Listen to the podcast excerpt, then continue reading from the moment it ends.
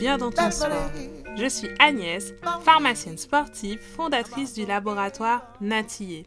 Ici, je partage mes conseils en santé naturelle, nutrition ou encore gestion des blessures pour prendre soin de vous naturellement. Que vous soyez sportif, amateur, professionnel ou pas du tout sportif, ce podcast est fait pour vous. Alors mettez vos baskets ou installez-vous et en ouaille Hello à tous, j'espère que vous êtes en pleine forme et prêts pour ce tout nouvel épisode de podcast Bien dans ton sport. Alors, merci encore pour toutes vos écoutes. Merci pour votre soutien. Merci à continuer d'écouter tous ces podcasts et euh, merci pour que je puisse encore partager ces conseils avec vous pour que vous soyez à l'aise dans vos baskets et bien dans votre sport au naturel. Aujourd'hui, c'est un épisode très spécial, comme je le dis à chaque fois. Mais vraiment, aujourd'hui, on a une superstar. Donc, je suis trop, trop, trop contente de partager le micro avec Smaïn de Smathérapie. Bonjour Smaïn. Bonjour, salut Agnès. Merci de m'avoir invité. Je suis super content, même si je ne suis pas une star. Mais je suis content. si, si, si, pour nous, tu es une superstar. Alors, Smaïn, tu fais beaucoup de, de réels sur euh, Instagram. On te voit aussi pas mal sur TikTok et ton concept c'est de donner des exercices, des conseils, tout en faisant des choses un peu ludiques pour les personnes qui ont besoin de voilà de conseils sur je sais pas mal à l'épaule, mal au genou, etc. Exactement, c'est d'allier les conseils de santé surtout à la base, le bah sport. Parce que je suis kiné du sport et ostéo, donc j'ai une petite préférence pour le sport et, euh, et aussi de voilà, d'allier aussi la bonne humeur pour que tout le monde euh, partage ça facilement. C'est un peu euh, l'effet TikTok qui m'a qui m'a perverti à, à, ne plus être trop scolaire et à, faire des trucs un peu. Bah franchement, c'est très réussi parce que je trouve que tes, tes, tes, vidéos elles sont drôles et en même temps elles sont très qualitatives parce que tu montres des vrais exercices et moi j'ai franchement j'adore. Ouais voilà. je ne connaissais pas après, le, ce que tu fais. Au, début, quand tu commences sur les réseaux, tu essayes de faire un truc un peu plus scolaire. Tu as l'impression que c'est, tu fais un mémoire de fin d'année ou à chaque poste, tu essayes de faire un truc avec des, explications scientifiques, tout ça, mais tu t'aperçois qu'il y a très peu de gens finalement qui, qui apprécient ce. Même si c'est bien de faire de la recherche scientifique, même si c'est bien d'argumenter tout ce que tu dis, ça passe beaucoup mieux si tu l'insères dans une blague que si tu fais un truc trop sérieux. C'est ça. je trouve, je suis tout à fait d'accord et je trouve que bah, que c'est bien qu'il y ait des, des, initiatives comme ça. Ça n'empêche pas d'être, comme tu dis, professionnel et scientifique et d'apporter des vrais conseils euh, de professionnels de santé, mais euh, tout en ayant euh, voilà, un peu de bonne humeur, un peu de joie. C'est nickel. c'est ça. Et bah, du coup, on va commencer ce podcast. On va parler du mal de genou chez le sportif aujourd'hui. Est-ce que ça te va, Smaïn? Ah, c'est parfait. C'est ma passion, le, le, genou et le sportif. C'est deux de ah. mes meilleures passions. Ah, bah, tu sais quoi, moi j'ai aussi une passion pour le genou parce que malgré moi, j'ai beaucoup souffert du genou, surtout euh, quand j'étais volleyeuse euh, en salle. Et euh, donc j'ai eu un, syndrome rotunien, on va en reparler. Et ça m'a beaucoup handicapée parce que j'ai eu beaucoup d'errances de diagnostic. Je ne savais pas du tout ce que j'avais. J'avais juste mal au genou. Et plus j'intensifiais mes entraînements, plus j'avais mal et je n'arrivais vraiment pas à m'en sortir. Euh, donc euh, j'ai commencé à m'intéresser comme ça au mot du genou et c'est vraiment euh, bah, ça qui m'a permis de bah, même d'entreprendre aussi puisque j'ai créé les soins les crèmes pour tension musculaire, tendinite articulaire, natillée, parce que j'avais vraiment mal au genou et qu'il fallait que je maintienne un rythme sportif assez intense. Donc ça me fait super plaisir qu'on en parle et, et j'ai vraiment hâte d'avoir ton avis sur tout ça. Mais déjà, euh, on va commencer par un petit Fast and Curious. Ouh, j'adore. Je sais pas euh, si tu connais le principe du Fast and Curious. si, si, je connais, j'ai déjà entendu. est-ce que c'est toujours la même question? Non, on essaye ah. varier, d'adapter. D'accord, ça va, j'ai pas triché. Hein. Euh, il y a toujours une ou deux qui, qui reviennent parce que je les aime beaucoup, mais j'essaie quand même de, de changer en fonction de, de l'invité que j'ai. C'est parti? C'est parti. Alors, thé ou café? Ah, bah, celle-là, je la connaissais déjà. Mais euh, café, café de ouf. D'accord. Bon. Plutôt Instagram ou TikTok?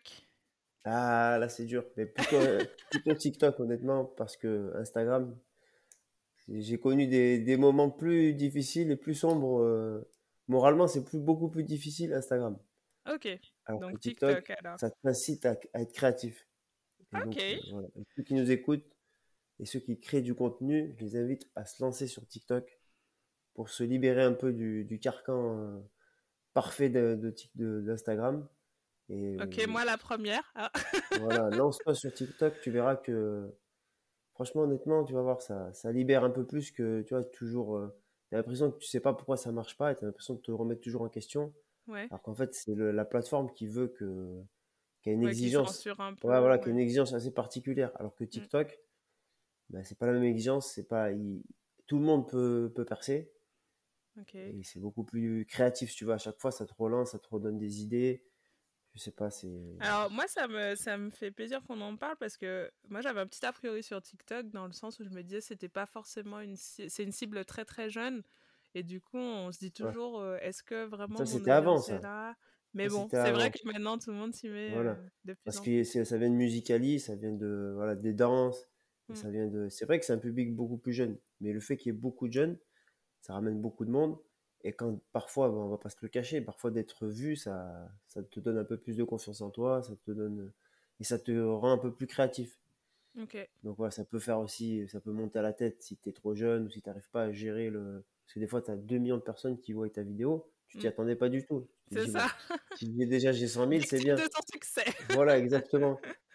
Mais euh, du coup, bah, ça te relance un petit peu sur notre vidéo et du coup, bah, voilà, ça, ça te rend un peu plus productif. Ok, bah on ira faire un tour sur TikTok alors. Donc plutôt manger ou dormir? Ah, ça c'est dur. Euh, plutôt manger. Je crois qu'elle est dure celle-là parce que tout le monde hésite. Voilà. Mais plutôt manger. Ok. Se dépasser ou dépasser les autres? Euh, se dépasser. Se dépasser vraiment clairement. euh, Depuis que j'ai sur les réseaux, encore une fois, j'ai compris qu'il fallait vraiment pas se comparer aux autres et qu'il fallait vraiment euh, se dépasser soi-même pour, pour avancer. Voilà, c'est, c'est quand j'ai compris ça que j'ai avancé un peu plus vite. Ok, génial. Burger ou Pokéball? Pokéball.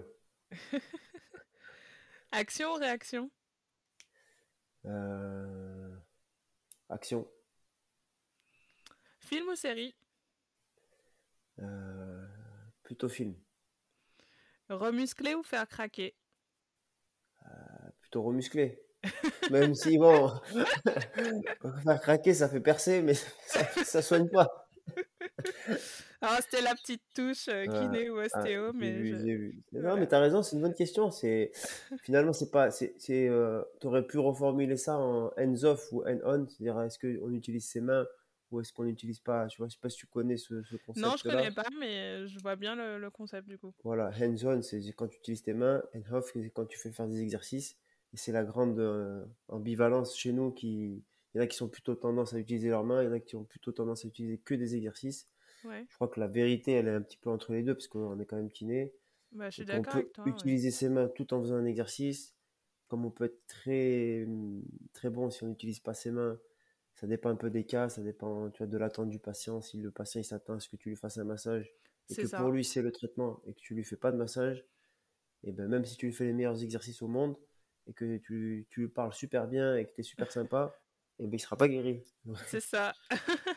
Il y a une grosse part de, de, de, phy- de psychologique hein, en fait hein, dans Ah la ouais. prise en charge du Ah, patient et et il faut que le patient se sente concerné et c'est vrai que je pense que s'il est dans dans son optique de euh, le kiné doit me masser et qu'il va chez un kiné qui n'écoute pas en tout cas son attente, voilà, euh, ça va être compliqué de, de l'investir dans, dans le projet de, de rééducation. Ça, je suis Voilà. tout à fait d'accord. hein. Après, bon, 10 minutes de massage, ça va jamais tuer personne. Donc, C'est ça. Ça fait bien, on aime bien se Voilà. faire masser. En plus, Franchement, en plus, si c'est avec les crèmes Natier, c'est encore mieux. exactement, t'as tout compris, Ismaël, t'as tout compris. J'ai même pas besoin de le placer, c'est Ouais. génial.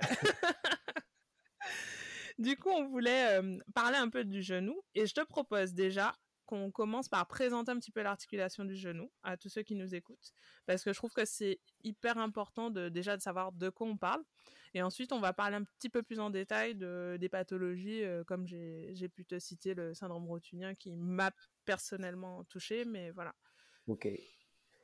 le genou, je... qu'est-ce que c'est? C'est l'articulation intermédiaire déjà, ça il faut le savoir, c'est l'articulation intermédiaire du membre inférieur, c'est-à-dire mmh qu'elle est située entre la hanche et la cheville. Donc là, c'est un concept assez important à comprendre, c'est que c'est pas une articulation qui est isolée, une articulation qui va fonctionner avec la cheville et le genou euh, et, euh, la hanche. Donc c'est vraiment, euh, elle s'inscrit vraiment dans, dans, tout le membre inférieur. Mmh. Donc elle est composée du fémur au-dessus, du tibia, du plateau tibial en bas. Et il y a une rotule aussi à l'avant qui va guider un peu le mouvement lors de la flexion notamment. Entre les deux os, tu as le ménisque. Le mmh ménisque, c'est des sortes de petits coussinets qui vont permettre de le glissement, le meilleur mouvement en fait du, fémur sur le tibia. Ça, tu vois, ça fait ce mouvement-là parce que le mouvement il se plie pas, mais en fait il roule et il avance le fémur sur le tibia. Donc il y, a un mouvement un peu de cisaillement sur le plateau tibial et les ménisques qui vont aider à faire ce mouvement. C'est comme un joint, comme les joints que tu as dans la salle de bain. Mmh ben, ces joints-là, ce sont les ménisques. Tu as tout le système de, de maintien passif, c'est-à-dire les ligaments ligaments, et tu en as des latéraux, et tu en as qui sont au centre, les fameux ligaments croisés, qui vont mmh empêcher le, les tiroirs antérieurs ou tiroirs postérieurs, alors que les latéraux, ils vont empêcher un peu le, le, bâillement de l'articulation, en gros. Ok, très clair. Voilà. Et après, tu as tout le système euh, plutôt actif euh, des muscles, des, des tendons, mmh qui vont aider plutôt au mouvement, notamment le tendon rotulien, les muscles, le quadriceps, le tendon quadricipital, tu as mmh tous les muscles, ce qu'on appelle les muscles de la patte doigt qui vont s'insérer un petit peu plus bas sur le tibia. Et tout ce système-là, bah, ça va aider au mouvement, mais ça va aussi aider au maintien de l'articulation. Donc euh, voilà, c'est une articulation qui, fait principalement flexion-extension. Ok, mais donc quand, on plie le genou et quand on tend Exactement, ça fait aussi des rotations. Donc il n'y a pas énormément de mouvement en fait dans le genou. Ouais. C'est pour ça que bien souvent quand on demande au genou de s'adapter à des mouvements un petit peu trop importants, ben forcément ça pète. Parce que si euh, ce qu'il y a au-dessus, c'est-à-dire le, la hanche, ce qu'il y a en dessous, la cheville ne fait pas son boulot, c'est des, des, articulations qui sont beaucoup plus adaptatives. C'est-à-dire que la cheville, tu vois, elle va s'adapter au terrain, elle va pouvoir faire une grosse flexion. Euh, et la hanche aussi, c'est une articulation qui, qui a beaucoup d'amplitude, contrairement au genou.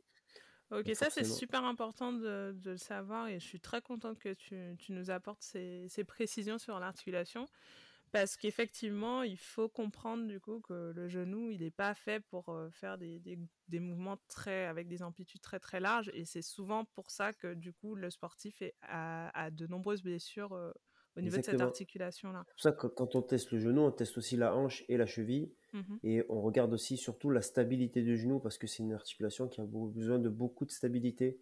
Contrairement à la cheville qui a besoin de beaucoup de mobilité et à la hanche qui a besoin de beaucoup de mobilité.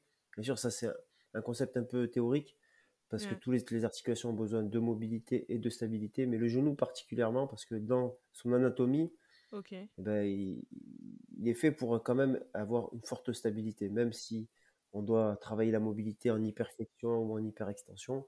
Mmh Il reste des mouvements extrêmes qui peuvent être sollicités dans certains sports, mais dans la plupart des cas, euh, tu vois, par exemple, dans la course à pied, on va avoir 30, 45 degrés de flexion mmh et on va gérer l'extension et la flexion sur très peu de mouvements, en fait, finalement. Ouais, tout à fait. Et donc, euh, d'avoir une, extrême mobilité du, genou alors qu'on gère mal les contraintes qu'il y a dans ce certain degré, Mmh bah, ça n'a pas de sens dans certains sports. Oui, ouais, c'est ça. Et après, il y a tous les sports de saut aussi. Enfin, moi, je viens du volet, du beach volley, donc ça me parle beaucoup. Eh Et, effectivement, il y a, enfin, les pathologies, les pathologies pardon, du genou sont très très fréquentes dans ces sports de ah saut parce que du coup, on est obligé de supporter toutes ces réceptions de saut en fait. C'est ça. Ouais, tous les, notamment les. Moi, je suis pas mal des, des sauteurs en longueur, en athlète je, suis, dans un club d'athlétisme. Donc, euh, le, genou du sauteur, c'est pas pour rien qu'on dit le genou du sauteur, c'est parce que, effectivement, la, pliométrie, ça, demande énormément de, contraintes au niveau du genou et notamment au niveau des tendons. C'est plus souvent les tendons qui ramassent. Après, parfois, tu vois, as des arrêts bruts qui, mettent en cause les ligaments aussi. Donc, tu vas avoir mmh des, genoux ligamentaires, des genoux avec des lésions traumatiques. Mmh tu peux aussi avoir les ménisques qui vont souffrir sur euh, les impacts. Mmh si ton genou est beaucoup trop sollicité, si ton système musculaire est pas prêt à l'accepter, et si tout ton corps, en fait, ton gainage, ta stabilité, comme je te disais, la flexion de ta cheville, il y a plein d'éléments qui vont faire que ça va augmenter ton risque de blessure. Mmh. Et ben, tu, ton genou, c'est souvent lui qui va ramasser chez les sportifs. Ok, bah ça c'est super intéressant parce que du coup, moi la première chose que je retiens, c'est déjà que tu me dis, euh, Agnès, on ne parle pas que du genou, on parle à la fois de la hanche et de la cheville. Donc déjà, il faut comprendre que le genou est complètement dépendant de ces deux articulations-là. Et la deuxième chose que je retiens, c'est que le genou, il n'est pas fait pour ces amplitudes très très larges. Donc c'est normal que, euh, entre guillemets, ces blessures arrivent rapidement lorsqu'on le sursollicite ou qu'on le sollicite mal. Voilà, exactement. Après, si tu l'entraînes, il va être fait pour des grosses amplitudes en rotation. Si tu as des tissus qui sont adaptés à ça et que ton sport demande cette exigence-là, ben, il n'y a pas de problème. Mais si tu les as jamais entraînés et mm. que du jour au lendemain, tu vas au ski et que tu lui demandes de, freiner le mouvement que avec tes genoux, en, soit en faisant une hyper extension, soit en faisant une flexion avec beaucoup de contraintes, ben, forcément ton genou ne va pas tenir parce que ça mm. dépasse ses capacités. C'est souvent comme ça que la pathologie arrive. C'est ça. Donc toujours respecter une certaine progressivité et un entraînement en tout cas. Pour, euh, bah, c'est la, la, base de la prévention des blessures pour moi, hein, parce que si on va trop vite, trop loin, euh, on sait que derrière c'est surtout de la casse et de la blessure plutôt que de la performance. Donc jusque-là, on est tout à fait d'accord. Bah, du coup, après cette euh, belle présentation de l'anatomie du genou, on va passer sur les principales douleurs du genou parce que du coup, comme je te le disais, on peut commencer par cette pathologie-là.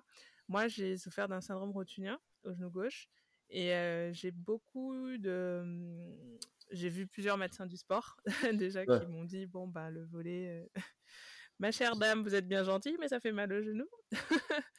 Donc euh, déjà, j'étais pas très satisfaite parce que moi, j'avais qu'une envie, c'était de continuer mon sport et de d'évoluer, de continuer à, progresser, mais je voyais bien que le genou ne suivait pas. Et la deuxième chose, c'est que j'avais pas forcément d'explication et que dans les mouvements du quotidien, j'avais mal aussi. Ouais. Donc c'est pas, je me suis pas dit si tu veux, j'arrête le volet parce que je me suis dit bah j'ai mal aussi quand je descends l'escalier, quand je monte l'escalier. Oui, donc c'était pour moi pas une réponse du tout et je pouvais pas entendre que ben ouais, après fallait arrêter de marcher quoi. c'est ça. Après la douleur du genou, enfin du syndrome rotulien chez notamment l'adolescente, mmh c'est assez courant. Quand bien même elle, ferait pas de volet ou elle ferait pas de sport, ça. arrive, tu vois. Donc mmh. peut-être que si tu n'avais pas fait de volet, tu aurais quand même eu cette douleur, syndrome fameux fameux tendon, le syndrome du tendon du le fameux syndrome rotulien. ouais, voilà. Fémoropatellaire du, de, de l'adolescente. Mais je, je, sais que je l'avais déjà euh, dès l'adolescence parce que j'ai toujours eu ces petites douleurs au genou, mais que j'ai appris à, à manager avec ma. Et après, chez toi, en fait, ça, ça, ça, a persisté après l'adolescence. C'est ça. D'accord. En fait, ça s'est intensifié avec mon intensification de pratique. Donc plus j'augmentais mes volumes d'entraînement, plus j'augmentais forcément le nombre de sauts. Et du coup, bah, j'avais de plus en plus mal et je comprenais pas trop d'où ça venait en fait. Pour moi, c'était assez obscur. J'avais juste conscience que j'avais mal au genou. la première réponse c'était bon ben ça gonfle, prenez un peu d'anti-inflammatoire, voilà. Donc j'étais là, oui bon, mais au bout de cinq jours, ça revenait et surtout j'avais pas forcément la réponse parce que c'était pas du tout durable. Et, et j'ai quand même trouvé des personnes quand même compétentes qui ont pu m'expliquer, qui m'ont fait faire les examens qu'il fallait et, et du coup c'était surtout lié au fait que mon fémur était trop plat. Bon, désolé les auditeurs, je vous raconte ma vie, mais ça permet d'être un, bon cas pratique pour vous expliquer bien. Donc le fémur trop plat qui faisait que bah, l'articulation et la rotule étaient vraiment excentrées et frottaient à chaque fois que je pliais le genou. Donc voilà, en, fait, on peut euh, expliquer peut-être que ce que c'est euh, aux auditeurs, c'est en fait ça, ça, va se passer entre la rotule, qui est un os mmh libre, c'est-à-dire qui n'est pas vraiment lié entièrement à l'articulation, que par un système musculaire et ligamentaire. Mmh c'est un os assez libre qui va guider lors de la flexion et qui va être euh, en avant du fémur. Donc à chaque fois qu'il va y avoir une flexion, une extension, il va y avoir des frottements. Entre les deux, il y a un cartilage. C'est ce cartilage qui va permettre de, faciliter les, glissements.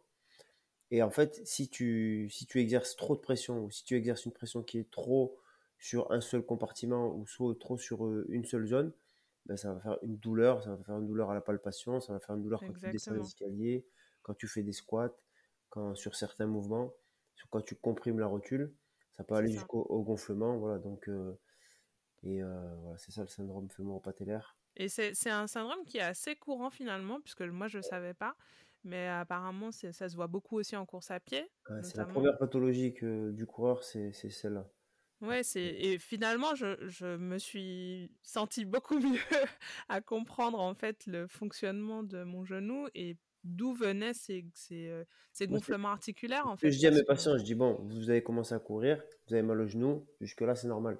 C'est ça. C'est presque tout le monde. C'est-à-dire, c'est celui qui a pas mal au genou qui est presque pas normal parce que c'est il y a tellement de monde qui a mal au genou quand il commence à courir, c'est presque bon signe. C'est-à-dire, vous y êtes mis, ça veut dire que vous avez fait les choses vous y êtes mis sérieusement. Vous, et vous avez fini chez le kiné. En plus, vous avez fini chez le meilleur kiné. Donc, Génial, j'adore. Jusque là, tout est bon. Vous avez rien, vous avez rien raté. Tout ce que je vais vous dire, ça va vous aider pour la suite. Et euh, voilà, donc euh, et donc la solution par rapport à ces douleurs, enfin en tout cas moi, la solution qui a fonctionné, c'était vraiment une solution naturelle. Et la solution naturelle, c'était déjà de comprendre cette douleur-là, de comprendre son mécanisme, et ensuite de remuscler, de remuscler, de remuscler, de remuscler. Et le fait d'avoir cette rééducation et ce, ce, enfin, mon, mon, médecin, il m'a, mon médecin du sport, que je vraiment, euh, est parti à la retraite, mais vraiment, merci. pour ce que vous m'avez appris, docteur. C'était euh, vraiment remuscler pour retendre en fait mécaniquement cette rotule et la remettre bien euh, de manière, on va dire, pseudo-naturelle dans le plus possible dans son axe pour éviter ces frottements et du coup éviter les, gonflements articulaires à répétition. Et c'est ce qui a fonctionné en tout cas sur, euh, sur moi et, je voulais avoir un peu ton avis dessus. Alors mon avis, il y a, sur le traitement, il y a deux types de traitements. Le traitement à court terme, où il faut soulager le patient. On peut lui apporter des traitements en thérapie manuelle, en mmh ostéopathie. On peut, euh, avec les crèmes notamment, tu vois, avec l'électrothérapie, avec euh, même les, mmh, tout ce qui est taping, mmh. euh, les attelles même. tous, ces, traitements-là, ils peuvent être efficaces à court terme.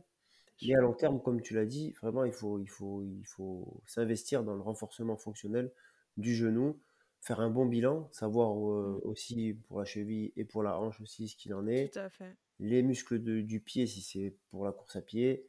Le, les techniques de saut si par exemple c'est pour le volet.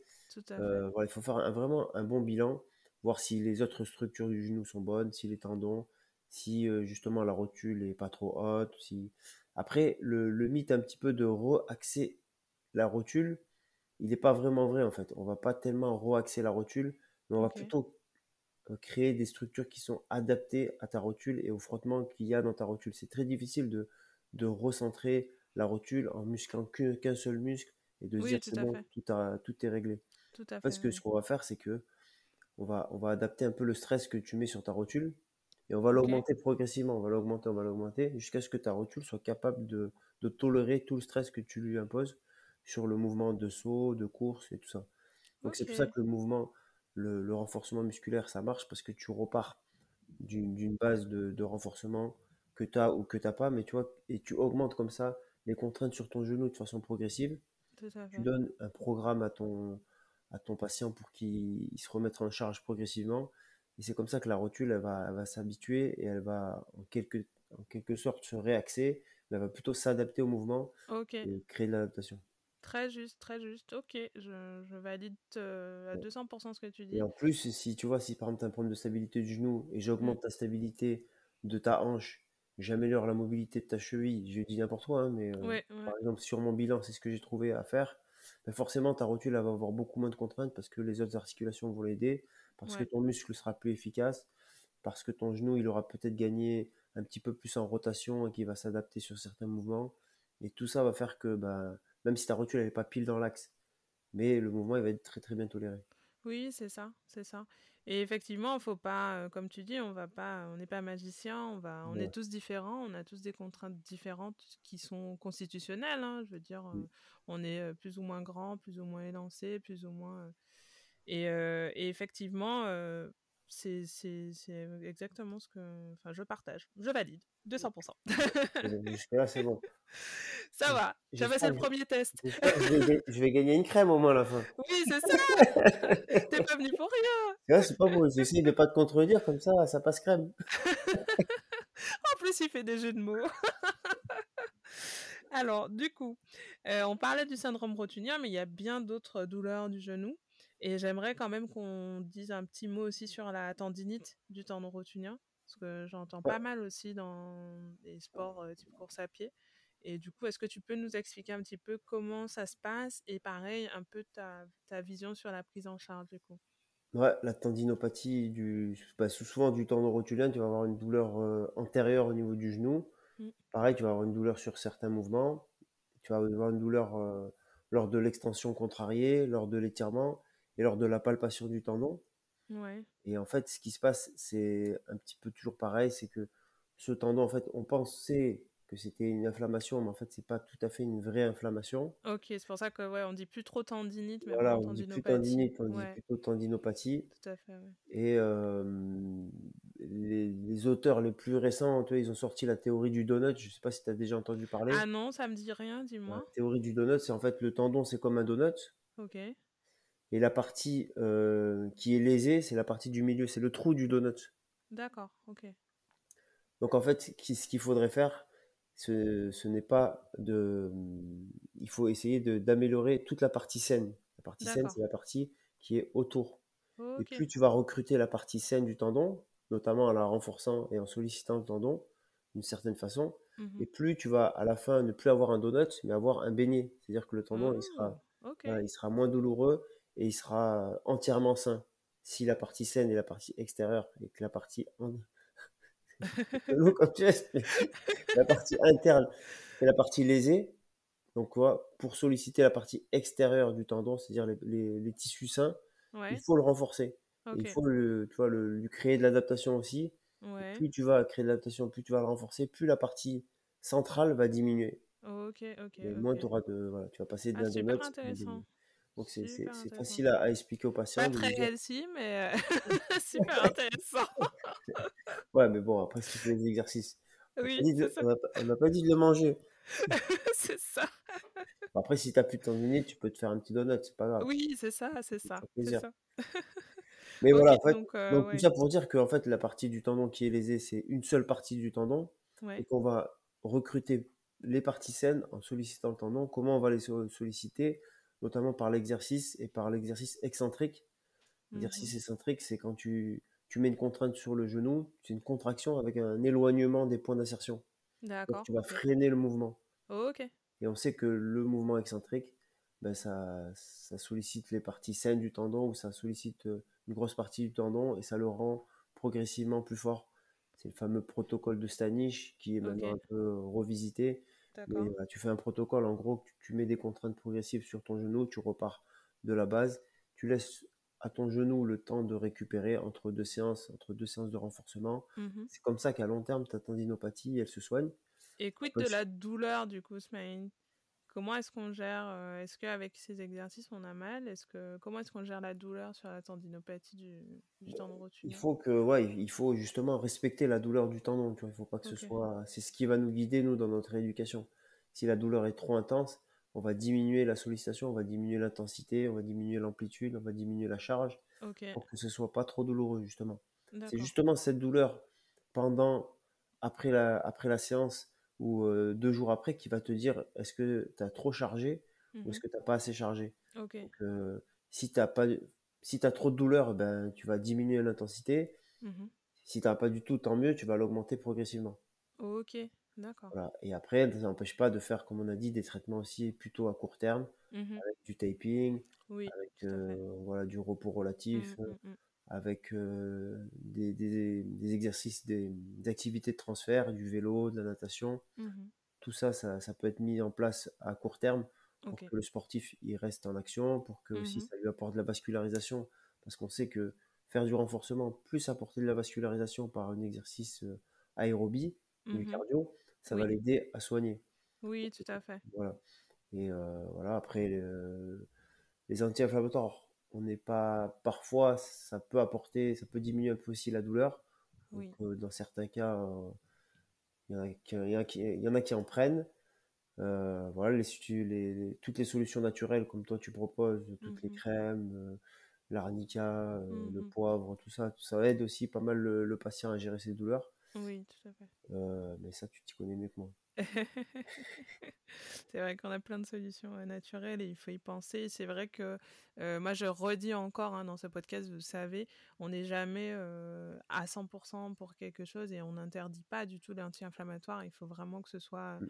au contraire quelque chose de mesuré. il voilà. ne faut pas, exclure complètement une technique.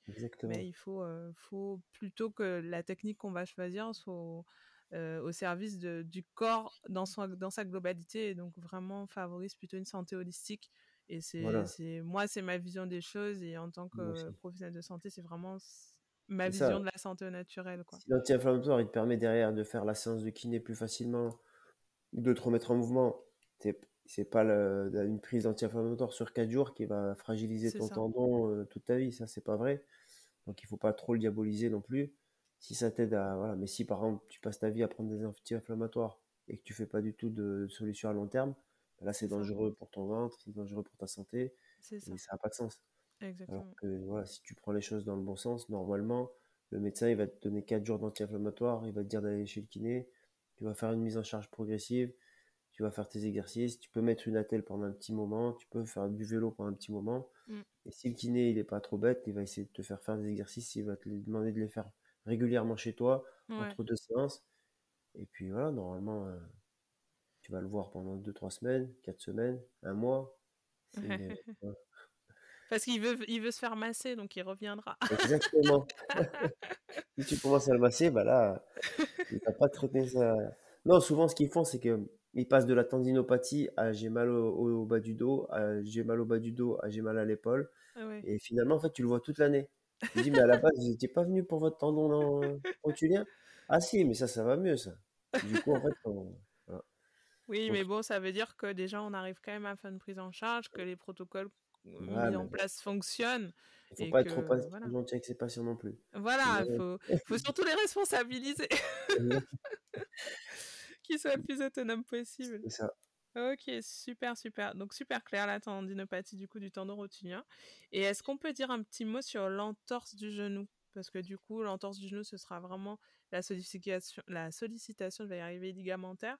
Et du coup, euh, est-ce que tu peux nous en parler un petit peu également? Et euh, bah, pour les personnes qui ont tendance à faire ces entorses, euh, comment on peut prendre en charge au niveau de, de toi, ta vision de kinéostéo alors, le, les, sollicitations du genou, ça va être sûrement, surtout des, sur des traumatismes. Mmh euh, les ligaments latéraux, euh, bah, sur des déplacements latéraux ou sur euh, le valgus ou le varus contrarié du genou. Mmh c'est le bâillement en gros du genou sur le côté. Ouais.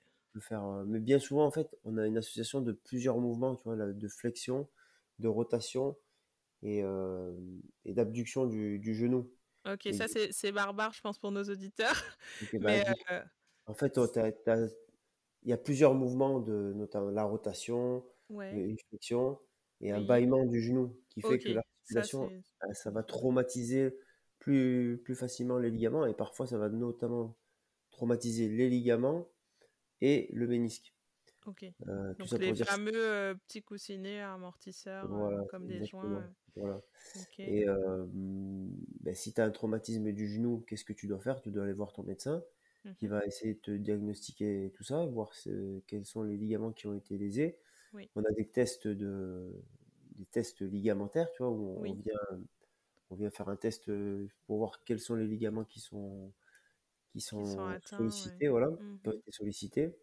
Le plus le ligament le plus connu, le plus embêtant, c'est souvent le ligament croisé. Ah oui, ça c'est, je pense, c'est la bête noire de. du sportif. Voilà. sportif, parce que ça veut dire arrêt. j'ai failli être footballeur pro, mais bon, j'ai eu les croisés, t'as vu.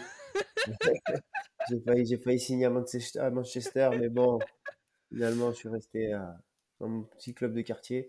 Mais ça, ça, on le voit tous les jours et c'est vrai que ça arrive. Les gens, ils font, ils font du foot, ils sont super bons, ils ont les croisés et ça met, euh, ça met pas un terme, mais bon, ça freine un peu le, leur ascension. Oui, surtout que ça, c'est beaucoup. Enfin, c'est quand même euh, un temps d'arrêt qui est assez conséquent sur, euh, et une rééducation qui est assez lourde et qui fait que, qui est assez handicapante sur, sur le quotidien et sur la pratique sportive.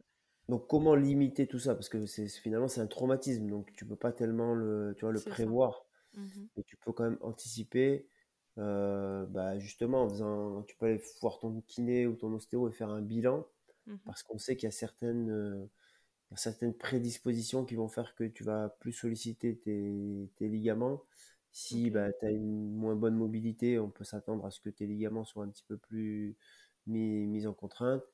Si euh, la, mobilité de ta cheville, notamment en flexion, elle n'est pas terrible, euh, en flexion dorsale, elle n'est pas terrible, ton genou, il a un peu plus de risque. Tu vois, tu as pas mal comme ça de facteurs de risque, notamment le, les ischio-jambiers, les muscles qui sont derrière la cuisse. Voilà, ces muscles postérieurs, ils vont aider le, le croisé parce que ils sont un petit peu dans le même axe, si tu veux, et ils limitent aussi le tiroir antérieur. Donc, si tu as des croisés faibles, si tu as une mauvaise mobilité, si tu as une flexion dorsale de la cheville qui est pas terrible et que tu fais un sport de pivot, on peut s'attendre à ce que tu aies des risques de faire un croisé. Donc ah si tu as fait un bilan chez ton kiné ou chez ton ostéo kiné du sport ou ton médecin mhm. du sport et qu'il a vu tout ça, il peut t'aider aussi à anticiper tout ça. ça arrive et comment est-ce qu'on arrive à anticiper justement ça? C'est en renforçant du coup euh, Voilà, en ciblant en fait les problèmes. Tu vois, tu fais un tu, tu, tu, tu checkes ton patient, tu vois tout ce qui va pas, tout ce qui va, tu vois est-ce qu'il a un, déficit de, de, stabilité du genou, est-ce que mmh sa, voilà, sa mobilité de la cheville elle est bonne ou pas, tu, vois, tu fais tout un bilan. Est-ce que ça va jusque même au, gainage, tu vois, si, est-ce qu'il a un bon gainage? Parce qu'on sait que le, le, centre du corps, ce qu'on appelle le core training en anglais, wow, wow. oh yeah le, le, corps, le C-O-R-E, mmh le noyau en fait. Les Anglais appellent ça le noyau. Et euh, ils disent que voilà, ce, noyau-là, le centre du corps, tous les muscles profonds, tous les muscles abdominaux, ça va t'aider à, faciliter le mouvement des membres. Par exemple, quand tu fais un saut, il y a une force qui va se propager des membres inférieurs mmh vers les membres supérieurs. Tu, vois. tu prends appui, et cette force, elle passe forcément par le centre de ton corps. Mmh si ton centre de ton corps est assez renforcé, dans le mouvement, il va se faire beaucoup plus facilement et notamment à la réception, par exemple, si ton centre du corps il a bien absorbé les mouvements, qui te permet de, aussi de peut-être de rester droit si tu as besoin de, visibilité pour ton sport, ou mmh. alors si tu t'effondres un peu plus et que ton genou il va, il, va avoir un petit peu plus de contraintes, on peut penser que tu as des risques de faire un peu plus de, traumatisme sur ce genou. Donc tu vois, ça ah peut aller bah très loin. Super ça hein. peut, et lors du bilan, on peut se dire, bon, bah, moi, je, je, je suis des, des coureurs, et je suis des footballeuses aussi. Donc les footballeuses, à chaque fois qu'elles viennent, euh, bah, je leur fais ce bilan-là et je, leur, je, les préviens pour leur dire, bon, bah toi, attention, tu as une mobilité de cheville qui est pas ouf. Donc il va falloir que tu travailles ta mobilité de cheville parce que voilà, je explique tout ce que je t'ai expliqué. Et euh, c'est comme ça qu'on peut faire aussi de la prévention, notamment ah, si elles ont, elles ont déjà eu de la, une entorse de cheville. Ou une entorse de genou, pardon. Si elles ont déjà mmh eu une entorse de genou, on sait que le fait d'avoir déjà eu un antécédent, c'est un facteur de risque aussi sur une nouvelle blessure. Oui, tout à fait. Tu vois, tous ces éléments-là. Bah, souvent, d'ailleurs, en plus, les personnes qui se font les croisés, euh, il y a beaucoup de risques de récidive. Hein. Exactement. Ouais, parce que dans toutes les euh, pathologies sportives, mm. Le, premier risque, c'est les antécédents. Tu as eu une lésion musculaire, tu as plus de risque d'avoir une lésion musculaire. Tu as fait euh, une entorse, tu as plus de risque de faire des entorses. Donc, la première chose à demander, c'est quels sont vos antécédents. Et si on connaît déjà les antécédents, ben, on peut agir dessus. Et après, on fait le bilan on fait tout le bilan, on voit ce qu'on peut améliorer, ce qu'on peut pas améliorer, ce qui voilà et puis voilà, on fait sur l'entorse du de, du genou, c'est comme ça que moi je vois les choses. Ok, super. Bah, en tout cas, moi, ce que je retiens, c'est le gainage. Et ça me rappelle mon entraîneur qui me gueule dessus à chaque fois. Ah yes, le gainage Et donc, je à mon genou à ce moment-là. Exactement, voilà, ouais, c'est ça. Hein, non, c'est important, même en réception de saut, en... Lors du... ouais, voilà. Même pour euh, développer de la force, c'est vachement important. Mm. Parce que c'est vraiment... Euh, tu connais la théorie de la barque et du canon? Oh, j'adore Allez, allez, allez, allez Après le donut et le beignet, la barque. Alors, je t'écoute. C'est un auteur américain qui, qui dit ça. J'ai appris mon formation de, formation de, prépa physique hein, dans le mmh sport. En fait, c'est, c'est, c'est, si t'as pas de gainage, c'est comme si tu tirais un canon sur une barque. Ah oui. Tu as beaucoup moins de stabilité que si tu le tirais sur la terre ferme. Bien sûr. Oui. Ben, c'est un peu cette image-là. Si t'as pas de un bon centre du corps, si t'es pas assez renforcé au niveau du centre du corps, ben, c'est comme si tu tirais un canon sur une barque. Ah ouais, quand même. ok, bah euh, faites du gainage. Hein. non, mais en tout cas, oui, c'est bien de le rappeler et, et, du coup, ça fait aussi partie bah, de, de, la prévention bah, globale. Hein. On voilà, parle aujourd'hui du genou, mais c'est vrai que. Voilà, vous testez votre gainage, vous faites une planche. Si vous restez 15 secondes en planche, euh, 30 secondes en planche, c'est pas mal. Une minute, vous essayez de faire quelques mouvements de hum, gainage euh, dynamique. Mmh on lève un bras, on lève une jambe. On mmh voit si ça tient bien, si ça tremble de partout, si, c'est, si on sent que c'est pas terrible, et eh ben on s'entraîne petit à petit. On se met sur le dos aussi, on lève les deux, les deux bras, les deux jambes, on mmh descend progressivement les deux bras, les deux jambes, on voit si ça tremble, si... ou si on arrive à faire les mouvements assez facilement sans trop cambrer le dos ou sans trop avoir des mouvements parasites. Mmh voilà, et puis on fait du gainage. Mais en tout cas, ça, ça on s'améliore avec le gainage, même si ah on est nul au début, euh, c'est facile de, de s'améliorer. Ouais, c'est facile, ouais. C'est pas comme euh, faire des squats ou faire des trucs un peu plus compliqués qui, qui, demandent du matériel. Ou... Le gainage, on peut le faire à la maison sans trop de matériel. Exact, ouais. Et on peut s'améliorer facilement. Génial, génial. Euh, très, très, très clair. J'espère que vous avez retenu la barque et le canon. en tout cas, moi, ça m'a bien marqué. Et du coup, je voulais finir un peu sur, puisqu'on a vu déjà syndrome rotulien, on a vu la, tendinopathie du tendon rotulien, on a vu l'entorse du genou et sa prévention, notamment sur les ligaments croisés. Et là, je voulais finir un peu sur l'arthrose. On n'a pas vu la, bandelette iliotibiale. Ah oui, alors parle-nous de la bandelette iliotibiale. Donc ça, c'est le, l'essuie-glace. Voilà, voilà l'essuie-glace. Okay. douleur sur le côté du genou. Ok qui est lié à une compression, friction du, tendon.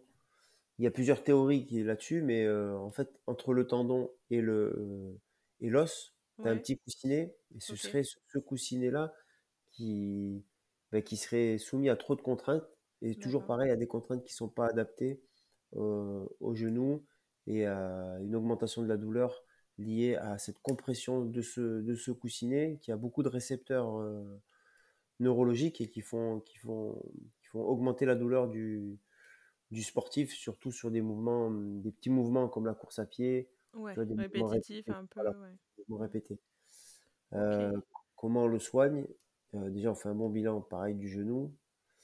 Euh, on va diminuer un petit peu peut-être le, le, mouvement qui fait mal. Si c'est la course, on va passer par un peu moins de course, un peu plus de vélo ou un peu plus de natation qu'on appelle les activités de transfert. Et il y a des techniques euh, pareilles à court terme de, massage, de thérapie manuelle. Euh, le froid, on sait que ça marche pas très bien, mmh mais pourquoi pas les attelles, le taping, tout ça à court terme. Et à long terme, on va essayer de toujours pareil renforcer la stabilité du genou parce qu'on sait que ce tendon-là, il est fortement lié à, il va essayer de, de, bien stabiliser le genou. Il est très puissant. En fait, ce muscle-là, c'est le, TFL, le tenseur du fascia lata. Il part de la fesse, il va jusqu'au genou. et la plus sa plus grande partie, c'est du tendon. D'accord. Il a un petit corps musculaire et c'est une grosse corde en fait bien tendue. Donc forcément, tu vois, c'est il est très solide et il sert beaucoup à, la stabilité du genou. Donc forcément, dans notre bilan, on va regarder si on peut pas améliorer cette stabilité avec d'autres structures. Ok. Voilà, et ça va partir du pied mmh jusqu'à la fesse. On regarde les muscles du pied, est-ce qu'ils sont assez forts pour mmh stabiliser le genou?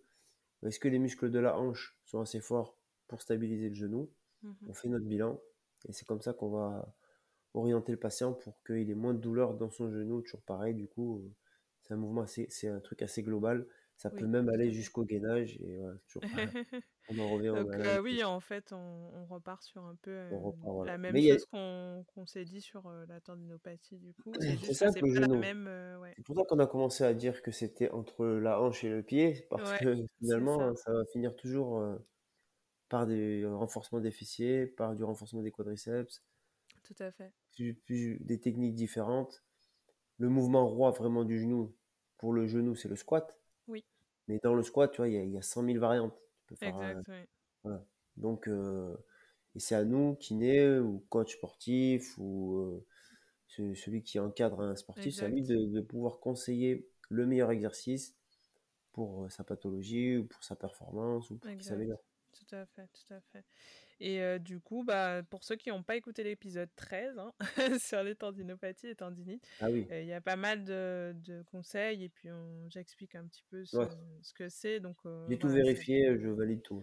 Ah, bon, c'est bon là L'épisode ne sera pas supprimé. non, non, franchement, il est bien, tu expliques bien que c'est la capacité d'adaptation du tendon, que c'est vraiment une, une, chose bien expliquée. Bah, c'est important aussi de, de, prendre le temps d'expliquer, parce que c'est vrai que il y a une telle. Euh, enfin, il y a plein de choses qui se disent sur les tendinites, et c'est un, un, peu un gros mot, et on se dit Ah, t'as une tendinite? Oh! Oui, quoi qu'il arrive, t'as une euh, tendinite.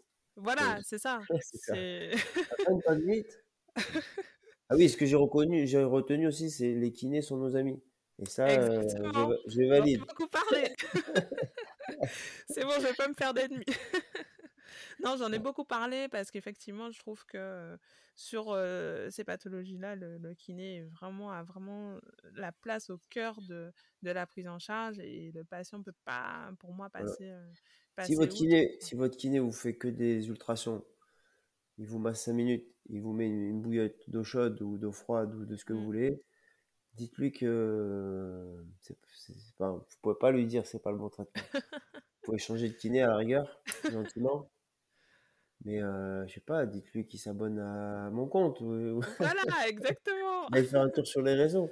Il n'y a pas que moi comme. Mais... Effectivement, il y a, y a, plein de choses à, à, dire. Et effectivement, moi, je, j'espère que en écoutant justement ces podcasts, les personnes pourront avoir euh, une idée de plus globale et en tout cas mieux comprendre. Parce que c'est aussi bien comprendre les pathologies et c'est ce qu'on n'a pas forcément tout, toujours le temps euh, d'avoir comme réponse. Et puis ce que j'ai lu aussi il n'y a pas très longtemps, c'est que la douleur, euh, à partir du moment où on l'a comprise, ben, on la diminue déjà euh, assez amplement et ça je, valide complètement donc il faut comprendre et la gestion de la douleur c'est vraiment un sujet d'actualité. Il faut comprendre ce que vous avez et, le mal de il y a mal de genou et mal de genou et on, vient bien de le voir il y a douleur et douleur. Exactement il y a gestion de la douleur et il y a voilà et éducation du patient à la douleur. Exactement. et tout ça ça fait toute la différence pour la prise en charge. Tout à fait. Et voilà après si plusieurs professionnels de santé en plus en parlent si ça passe par le médecin, le pharmacien, le kiné, vous dit exactement la même chose, ben forcément, euh, ça va rentrer. Exactement. On y travaille. et puis, je voulais finir sur l'arthrose du genou, parce que c'est aussi quelque chose qui peut euh, toucher euh, pas mal de monde et, et dans l'audience aussi. J'aimerais qu'on en parle juste un petit peu avant de, de passer à la suite. Alors, l'arthrose, est-ce que j'ai une comparaison? Oui. j'adore, j'adore. Alors, l'arthrose de genou, c'est comme euh, la peau. Ok. De la peau, ça vieillit, ou comme les cheveux blancs. Ça vieillit, ça vieillit, mais ça fait pas forcément mal. D'accord. Ok. parce que tu as des rides que tu vas avoir forcément. Ben, c'est un peu pareil pour l'arthrose. Ok. L'arthrose, c'est le cartilage. Cartilage, c'est la structure qu'il y a sur le l'os Mmh. et qui va faciliter le mouvement, qui va faciliter les glissements du mouvement. Bah, ce cartilage-là, il s'abîme avec le temps. Mmh il y a comme des rides euh, sur le cartilage, et ce qui va conditionner un petit peu le mouvement, parce que forcément, c'est ce cartilage-là qui aide au mouvement. Ok. Donc il y a vieillissement en fait. Il y a une notion de vieillissement, naturel et chez tout le monde, quoi qu'il mmh arrive. Ça pas, même des gens de 30 ans, ils ont de l'arthrose. Voilà, c'est donc euh, on peut pas y échapper, c'est normal. C'est comme si vous vouliez avoir une peau de 20 ans toute votre vie, c'est pas possible. Mais on sait que celui qui entretient sa peau et qui, fait plus attention au soleil, qui voilà, et mm. ben forcément, il va avoir une meilleure peau. Ben là, c'est pareil un peu pour l'arthrose. On sait que celui qui met de la contrainte sur son cartilage, une contrainte qui est contrôlée, qui est maîtrisée et qui est progressive, on sait que son cartilage, il peut aussi s'adapter. C'est un petit peu comme un muscle qu'on va renforcer. Ben, le cartilage, c'est un petit peu pareil et, la, plus, la, façon de mettre en contrainte son genou, euh, son cartilage le plus facilement, bah, c'est le sport. Yes. Voilà, donc c'est pour ça que le sport, ça, ça prévient l'arthrose. Mmh euh, et même chez les gens, tu vois, ils ont comparé des gens qui étaient sédentaires et des gens qui faisaient de la course à pied. ils se sont aperçus que le taux d'arthrose était beaucoup moindre chez les gens qui couraient que chez les gens qui couraient pas. Ok. Donc euh, le mythe de dire que la course à pied ou que le sport, ça crée de l'arthrose, c'est 100% faux. Mmh oui, c'est ça. Dire, mmh. ça ne veut pas dire que si vous faites du sport, vous n'allez pas avoir d'arthrose, mais en tout cas, si on compare entre quelqu'un qui en fait et qui en fait pas, ben, celui qui en fait, il, a moins de chances d'en faire. il a moins de chances de développer d'arthrose. Ça, c'est hyper important ce que tu dis parce que il y a, en tout cas, les mythes restent beaucoup plus ancrés que, ah les vérités. Donc, euh, c'est difficile de s'en défaire et il y a eu toujours cette, euh, cette fausse croyance, notamment sur la course à pied aussi. Donc on disait à des personnes ne courez pas, attention, vous allez vous faire plus d'arthrose. Pareil sur les sports de saut aussi. Hein, c'était. Bah, c'est depuis que les médecins euh se sont mis à courir que tout a changé. Heureusement alors. depuis que les médecins et même le pharmacien, avant, ils, avant ils couraient pas, ils étaient gros, ils étaient derrière dans leur cabinet. Exactement, exactement. ils étaient derrière leur comptoir, ils comptaient leur argent et il n'y avait pas de problème. C'est ça depuis, que depuis que eux se sont mis à faire du sport, bon, les kinés ont toujours fait du sport. Hein. Nous, oui, c'est ça, ils font du sport avec les patients, ils font le gainage en même temps. Ça. Alors que depuis que le médecin et le pharmacien sont devenus des triathlètes, mm. eh ben, ils disent plus ça à leurs patients. Ils leur disent Bon, alors attendez, vous pouvez courir, mais allez voir le kiné, il va vous expliquer. Exactement, tout à fait. Et ça, c'est hyper important parce qu'effectivement, euh, l'arthrose, c'est quelque chose qu'on revoit, on voit beaucoup. Et surtout, alors là, on parle beaucoup du sportif parce que c'est le podcast euh, Bien dans ton sport, mais il y a aussi une large population de personnes qui sont pas sportifs et qui sont plutôt sédentaires. Et du coup, moi, j'essaie aussi beaucoup de sensibiliser à ça et de sensibiliser au fait qu'il faut justement avoir une certaine contrainte, euh, bien sûr mesurée, sur ce cartilage pour pouvoir euh, aller dans le sens d'une santé euh, optimale de son genou, une santé optimale euh, au global. Je dis sport, en fait, c'est pas vraiment sport que je devrais dire parce que je vais, je vais faire peur à certaines personnes qui vont dire Oula, je fais pas de sport. en fait, c'est pas vraiment du sport, c'est plutôt de l'activité physique. Exactement, oui. Physique et sport, c'est un peu différent. Ça. Mais ça peut être de la marche, tu vois, de la marche au quotidien. Ça. tout le monde peut marcher 10-15 minutes de plus faire 2-3 km de plus par jour et puis augmenter progressivement. Ça, c'est à la portée de tout le monde. Euh, il y a plein d'exercices qu'on peut faire à la maison et qu'on en voit partout de toute façon, que ce soit sur YouTube, sur les réseaux, sur donc c'est facile à faire. Mmh Même si vous le faites pas de façon exceptionnelle et si c'est pas parfait au début, ce sera toujours mieux que de ne rien faire du tout. Donc si, on marche et qu'on fait un gainage qui est mal fait, ben ça peut marcher, ça peut suffire. Exactement. C'est mieux que de ne rien faire et que, de, ne rien faire. Après, bien sûr, si vous voulez vous améliorer, voilà. Si vous voyez que vous êtes après assidu à vous y mettre régulièrement, à marcher deux, trois fois par semaine, mmh. faire peut-être une séance de mobilité ou de gainage à la maison, mmh. bon, bah là, ça vaut le coup de s'investir un petit peu plus, d'aller voir peut-être un coach sportif ou d'aller euh, dans une salle de sport si vous avez l'occasion, si vous avez le mmh. budget, ou de regarder un peu sur les réseaux, de vous renseigner, d'acheter deux, trois livres. Mm. intéressant sur le sujet et de vous y mettre comme ça progressivement.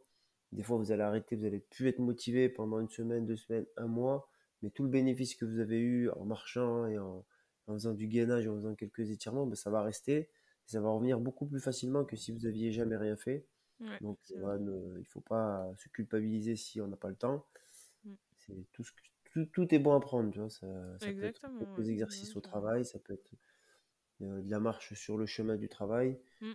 Euh, il faut rien négliger, tout est bon à prendre, un peu de vélo euh, par-ci par-là, voilà, ça non mais je, je, partage totalement et c'est vrai qu'on j'essaie de sensibiliser aussi parce que ces personnes-là, on les voit beaucoup à la pharmacie justement et elles sont un peu dans une dynamique de oh, j'ai mal, j'ai de l'arthrose, vous avez pas quelque chose et souvent ouais voilà, c'est le sac, il est blindé. Exactement. Qu'est-ce qu'on qu'est-ce qu'on fait Qu'est-ce qu'on propose à ces patients? Ben, En fait, ils ont déjà tout acheté, tout ce qui existe sur le marché. mais ils font pas du tout. le problème. Euh, fait, toutes les euh solutions, les meilleures solutions, elles sont gratuites. Oui, c'est ça. c'est ça. Mais ça, ça fait pas vendre du tout. C'est ça. Mangez moins, faites plus de sport. Voilà. Apporter vraiment toutes ces informations aux patients et qu'ils soient conscients que si il ne fait pas tout ça ou qui n'enclenche pas quelque chose, un changement, un réel changement, bah, il peut prendre tous les compléments du monde et il peut prendre, voilà, et ça ça va pas changer son arthrose, ça va pas changer sa douleur. Donc il y a vraiment cette notion, en fait, je voulais repréciser. non, non, c'est vrai que c'est important. Hein. Tu, déjà, tu, tu dors bien, tu manges bien, tu te mets un peu plus au mouvement et voilà, tu fais une petite activité qui, qui te plaît. Mmh. Tu, tu, te soignes un petit peu moralement si ça va pas. Et déjà, tu vas voir que ta douleur au niveau de l'arthrose, ça va aider. Quelques, quelques, séances de kiné si vraiment l'arthrose elle est un peu avancée. Mmh Pour que, par exemple, moi je reçois des gens, des mamies qui ont mal au genou depuis longtemps, elles mettent une attelle, elles marchent de moins en moins. Bon, ben pour moi, c'est assez facile de les remettre en mouvement. Je leur oui, demande de c'est facile. Elles viennent deux, trois fois par semaine au début et elles atteignent un, certain confort au niveau de leurs genoux qui leur permet de reculer par exemple une prothèse ou donc tu vois c'est le changement il est assez facile tant qu'ils viennent et mmh le jeu c'est de leur dire bon bah vous voyez le mouvement que je vous ai fait faire maintenant il faut le faire à la maison bon, dans 4% des cas ils le font c'est le plus dur.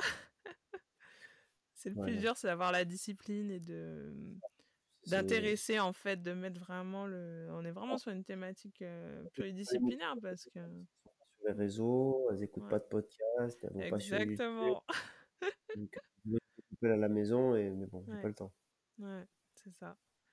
Donc ouais il faudrait faudrait qu'il y ait plus de de sensibilisation dans ce sens-là en tout cas pour l'arthrose ça c'est sûr ok ok bah top top top on va continuer un petit peu et on va bientôt conclure parce que ça fait déjà presque une heure qu'on parle. Ça va. Ils ont resté jusque là, euh, bravo, merci. Grave.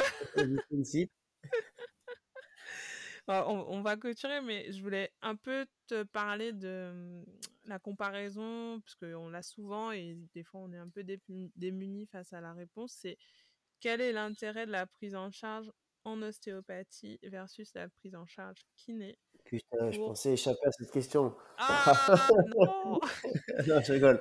Non, mais par rapport à la douleur du genou, en tout cas, spécifiquement. Non, bien sûr. Euh, alors, le, le kiné, même si certains kinés vont me dire que oui, mais nous, on fait du, du travail global. Le kiné, il va plus se, cibler sur euh, l'action du genou. Mmh. Est-ce qu'il fléchit bien? Est-ce qu'il est se tend bien? Est-ce qu'on arrive à un verrouillage du genou? Est-ce que les contraintes sur la rotule, sur le tendon, tout ça, il va être un petit peu plus ciblé sur le genou. Même s'il va aller voir la hanche, la cheville, comme je t'ai expliqué, mmh il va pas faire de traitement holistique comme l'ostéopathe qui, lui, vraiment la globalité, c'est son truc. Tu vois, il va, il va partir de, des cervicales, il va aller jusqu'au pied pour voir s'il peut améliorer les mouvements en termes de quantité de mouvement, c'est-à-dire de flexion, d'extension, de rotation, mais aussi de qualité de mouvement. Il y, a cette notion un petit peu de qualité de mouvement qu'on retrouve un petit peu plus en ostéopathie. Euh, parce que les ostéopathes, et on a une, sensibilité peut-être un petit peu plus fine au niveau du mouvement. On s'attache parfois à des glissements, à des, tu vois, qui font que ça peut aider le patient, notamment en thérapie manuelle. Mmh mais ça reste des traitements qui marchent très très bien, mais plutôt à court terme. Mmh euh, après, euh, tu vois, l'ostéopathie, a une vision un peu plus global de la santé parce que tu, tu vas le, lui demander pour son système digestif aussi, euh, tous les antécédents qu'il peut avoir. Voilà, mais après, la kiné aussi est en train d'évoluer et, et la kiné d'hier, c'est plus la kiné d'aujourd'hui, comme l'ostéopathie aussi. Mmh. Donc, pour moi, c'est difficile à. C'est pour ça que je redoute un peu toujours cette question. Oui, la différence entre kiné et ostéo pour moi, il y a beaucoup plus de choses en commun que de différences.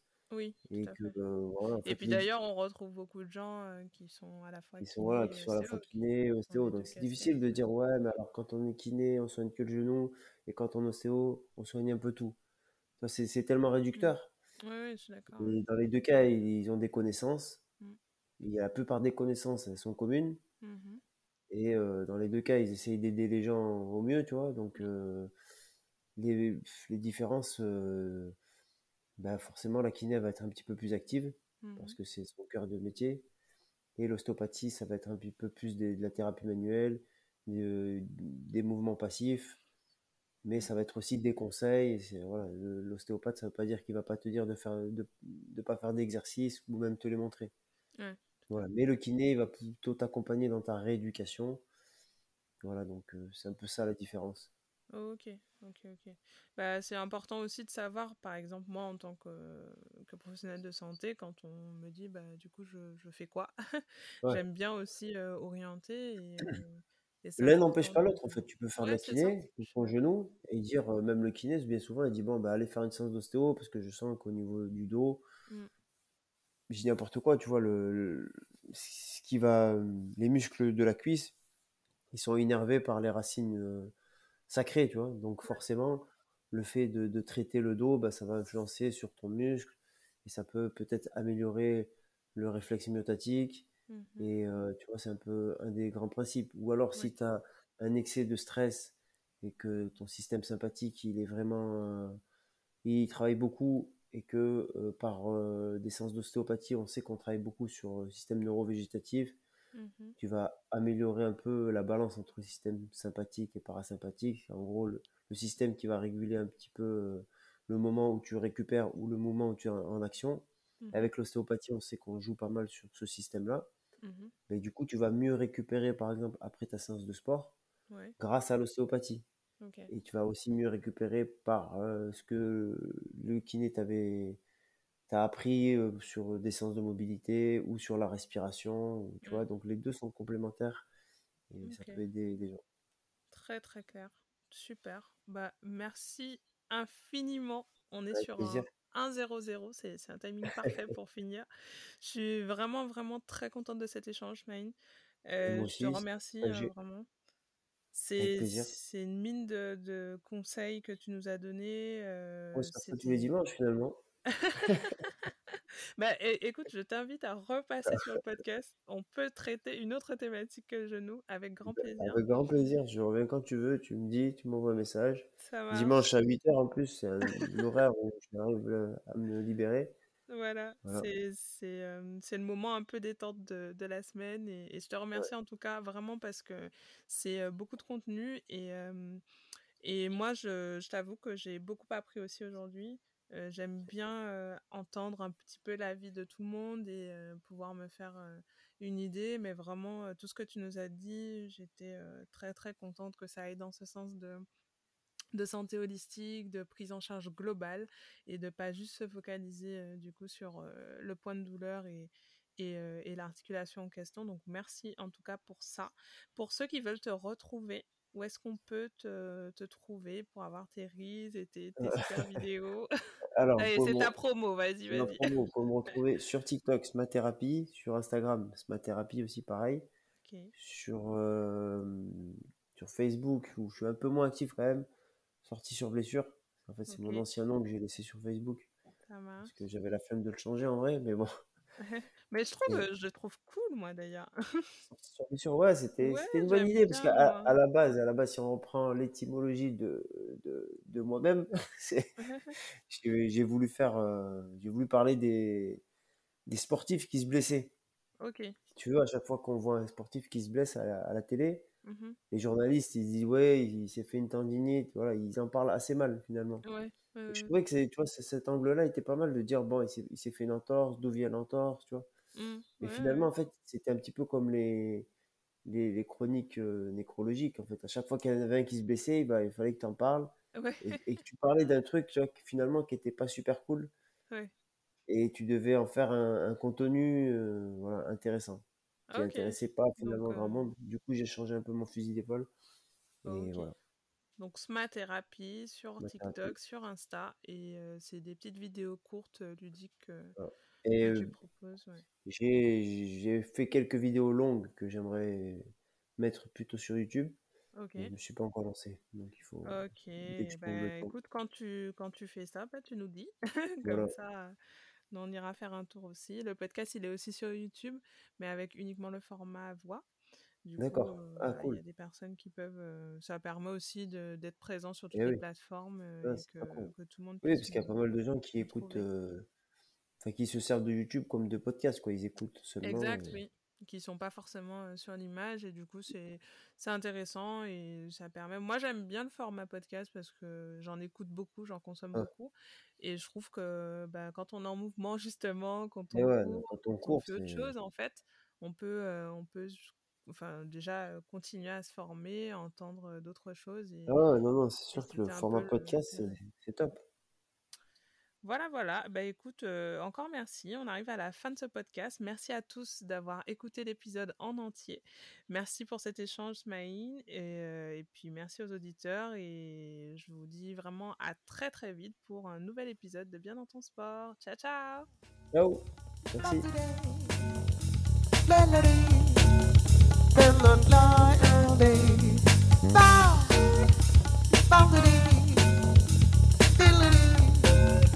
of the Day. Blah, that's the I'm on the way, alright.